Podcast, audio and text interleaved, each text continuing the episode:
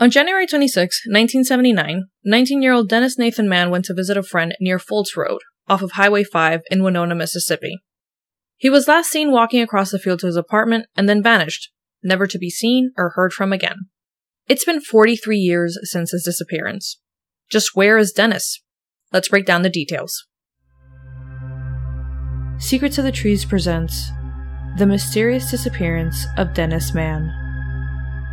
Dennis Nathan Mann was born on December 25, 1959. He originally was from Lawrenceburg, Tennessee, and had moved to Winona, Mississippi after graduating from high school. He moved because he had found a job with a construction crew.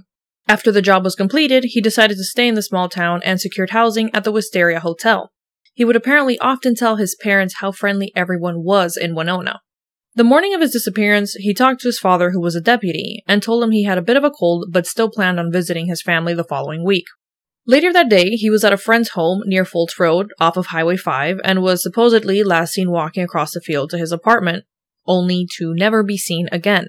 The police and FBI were contacted via mail and phone calls by anonymous individuals claiming to know what happened to Dennis, but never provided any further information about themselves. There aren't many official sources covering the details surrounding the disappearance of Dennis. I was only able to source a few newspaper clippings and a handful of online posts.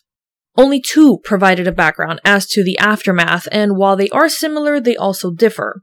It's almost as if both stories pass down through a game of telephone, which, if you don't know what telephone is, it's when someone whispers something into someone's ear, and then they whisper what they heard to someone else, and so on and so forth until it reaches the last person, and usually the last person heard something wildly different than what the initial person said. The first post stated that a property owned by a Sharon Amazon was searched by investigators. It's not made clear, but there was apparently a court order which includes searching wells, ponds, and homes on the property. There was no evidence found after the searches were conducted. This Sharon would have been about 16 in 1979, so it's possible the property had initially belonged to her parents. Who is Sharon, and why is she relevant? We don't know. Why her property was searched? Again, we don't know. And they searched homes on the property? Just how large was this parcel of land? The biggest part of controversy in this case dealt with a skull found in a local creek. The medical examiner at the time, Dr. Thomas Bennett, identified it as belonging to Dennis. This caused major issues, however, when several other forensic experts claimed that the skull actually belonged to a black male over the age of 40. Instead of re evaluating his stance, Dr. Bennett doubled down, insisting that it was Dennis, and then he resigned. Dennis had previously been in a motorcycle accident and skull x rays were available for his previous injuries. It's not known if Dr. Bennett used the x rays to compare with the found skull. The second post stated that some of the anonymous calls were done by a female who said she and a male saw someone throwing a body off of a creek bridge near the time he disappeared. Multiple searches were conducted, and Dennis's body was never found. Yet, many years later, a skull was found on someone's mantle and traced to having been removed from a creek. The medical examiner determined it was Dennis's skull, but for some reason there was a discrepancy and the skull was reevaluated a second time and found to be from an apparent Native American prior to white settlement. How was the skull found on someone's mantle? We don't know. What happened to the skull in either story? We don't know that either. What we are able to deduce from both posts is that a skull was found, it did not match Dennis, and a creek was involved. So we discussed the creek theory. However, there is a very very popular theory that Dennis may have been placed under a Walmart building. I know, let me explain.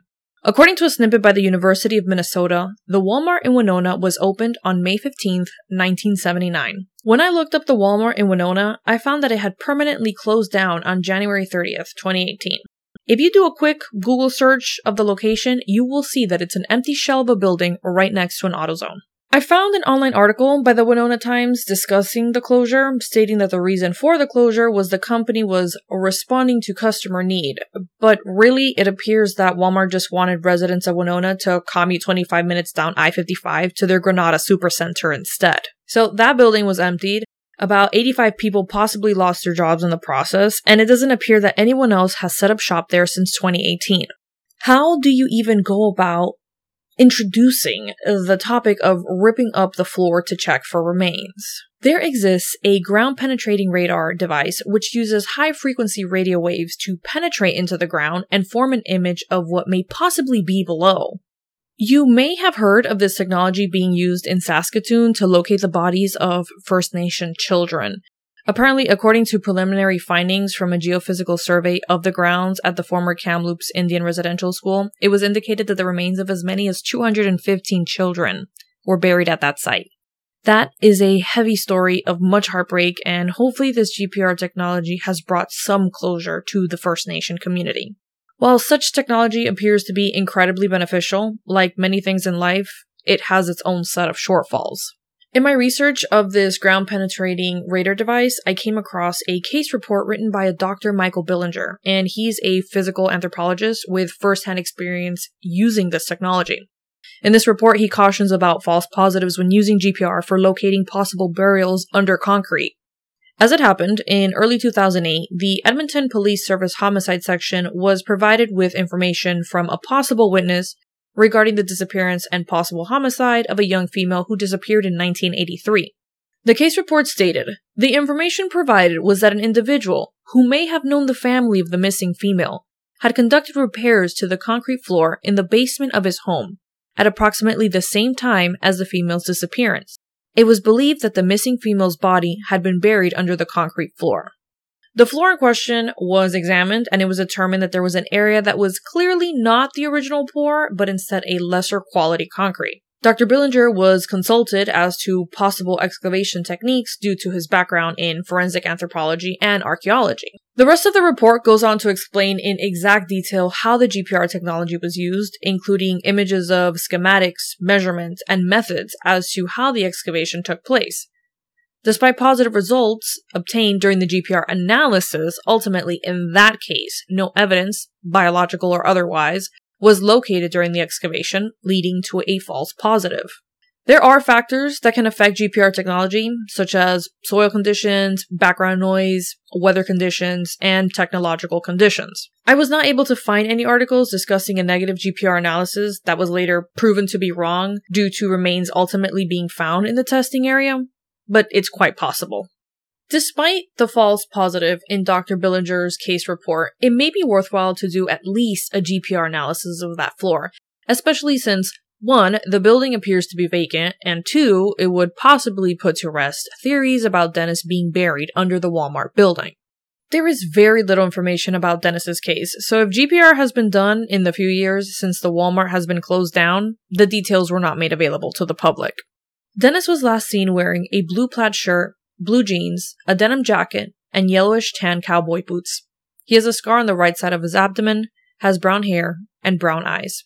If you have any information on Dennis, the investigative agency running point on this case, which is the Montgomery County Sheriff's Office, can be reached at 662 283 4612.